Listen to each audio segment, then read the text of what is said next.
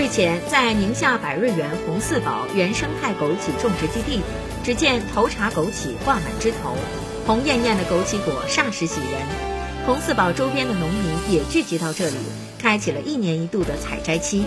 据了解，百瑞园先后在中宁县红四宝区、贺兰县共计种植原生态枸杞示范基地1.2万亩，每年长期安置当地农民工1200多人。枸杞采摘季节解决季节性农民工六千多人就业问题，百瑞园枸杞合作社带动两千户种植农户解决一万亩枸杞的销售问题。在以百瑞园为枸杞品牌的带动下，从事枸杞种植的农民和枸杞生产加工的企业人员约两万人，